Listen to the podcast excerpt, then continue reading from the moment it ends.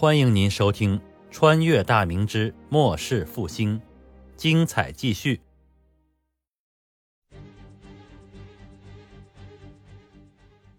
王之瑞来到知县夏祖勋面前，两人皆是面色沉重，他们也知道这官兵只是暂时被阻，要是下一次攻击，那肯定是挡不住了。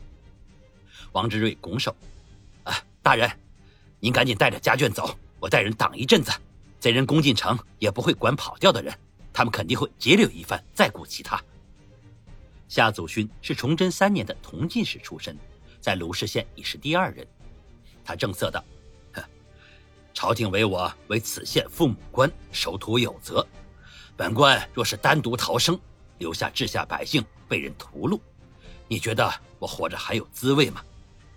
县城方大人、主仆刘大人皆已战死，本官绝不苟活。”此时叛军大营之中，徐来朝面色阴沉地看着官兵们如潮退下，他吩咐道：“赶紧派军法队上前督阵，若是敢有临阵脱逃者，斩！”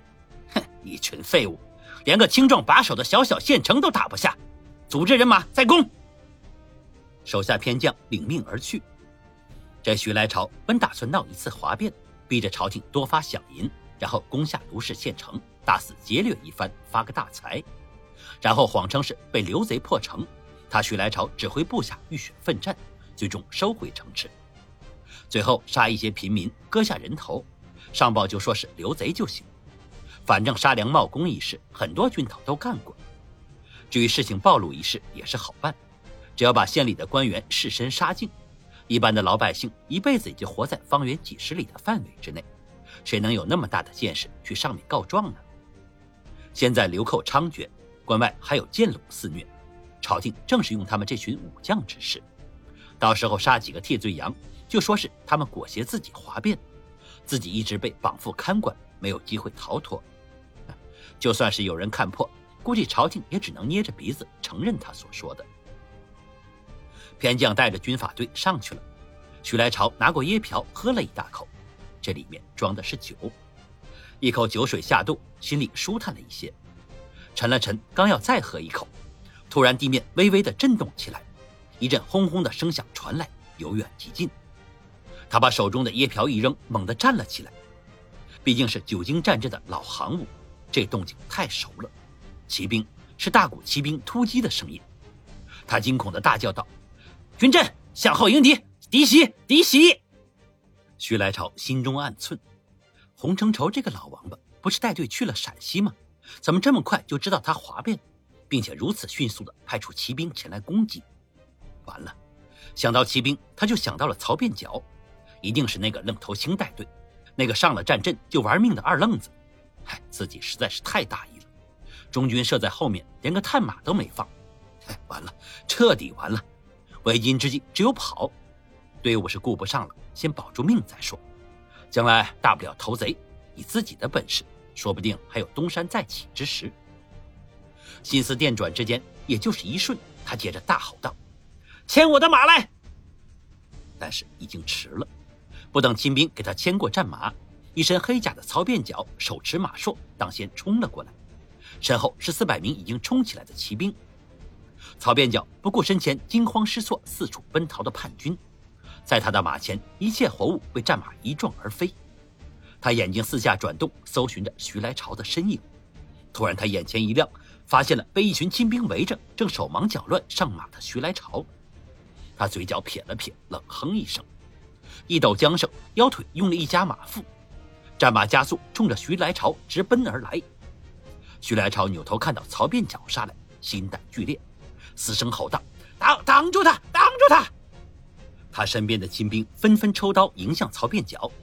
徐来朝跨上战马，一夹马腹，迅速向人少的地方跑去。曹变角将右手的马槊夹在腋下，手中转着槊杆，锋利的槊头轻易破开一个亲兵的棉甲，随后轻轻手臂一抖，那个亲兵已经被挑开，胸口破了一个大洞，鲜血喷涌而出。那亲兵大声惨嚎，死在地上。曹变角又横着一挥，马槊划破一个亲兵的咽喉，那人顿时丧命。瞬息间，曹变角或挑或刺，迎上来的亲兵全部都被杀死。这时徐来朝已经跑出了近百步远，曹边角勒住战马，挂好马槊，取弓搭箭。弓弦响动过后，正中后心，许来朝应声从马上摔了下来。曹边角纵马跑过去，许来朝还在挣扎着爬起。曹边角用槊尖抵住他的脖子，冷冷地看着他。许来朝待要张口求饶，曹边角的马槊已经刺入他的咽喉。这时曹边角的亲兵围了过来，一名亲兵跳下马，用还手刀割下徐来朝的首级。曹边角用槊尖挑起人头，高声大吼道：“徐来朝已死，降者不杀。”城上的夏祖勋和王志瑞已抱着必死之心，正在布置防守。眼看着官兵又攻了过来，正要指挥壮丁死守，突然官兵的后方一阵大乱，随即大股身着红色甲胄的明军骑兵冲杀而出，一名骑手举着一杆将旗，上书一个大大的曹字。攻城的官兵听到冲杀声，回身望去，顿时吓呆了。有眼尖的官兵看到大旗，惊恐的大声吼道：“啊，是小曹将军，小曹将军！”曹边角勇冠三军，不光是流寇惧怕于他，大明的官兵也是既佩服又惧怕。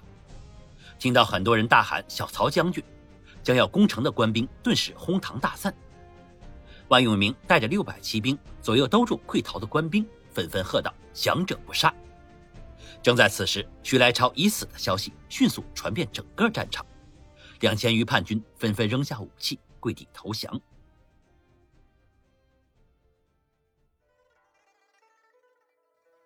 城上的夏祖勋、王志瑞以及守城的壮丁们欣喜若狂，跳着喊着疯狂大笑大叫。夏祖勋和王志瑞赶紧下城，吩咐人把城门大开，二人迎了出去。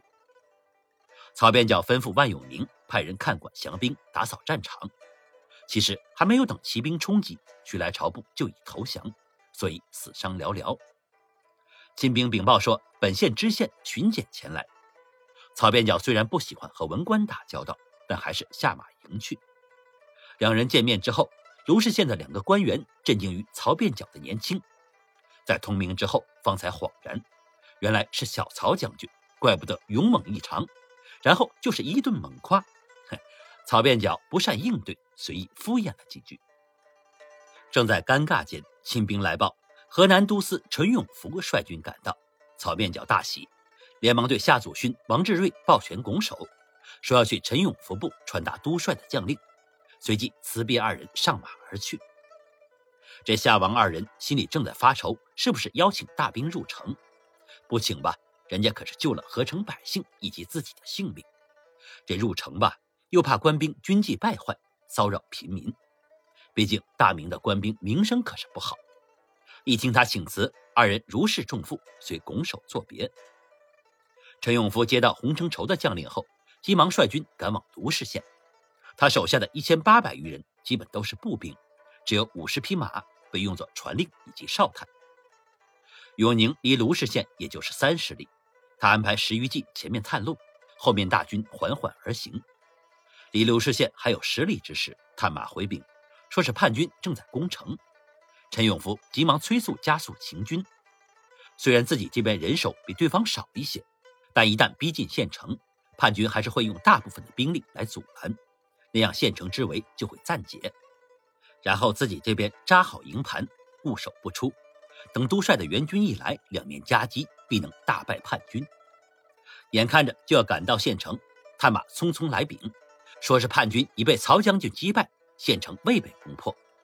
陈永福心里一松，要是县城被破，自己离叛军最近，可是要担着救援不力、坐看失陷之罪。还好啊，都帅英明啊，小曹将军勇武啊！哈哈。曹边角和陈永福见面之后，拿出都府令箭，下达了让他看管好降兵，就地驻守，不得骚扰地方的军令之后，带兵回返信阳而去。至于陈永福如何善后，他就管不着了。您刚才听到的是长篇历史穿越小说《崇祯8年末世复兴》，感谢您的收听。喜欢的话，别忘了打赏、关注、评论，支持一下主播，谢谢大家。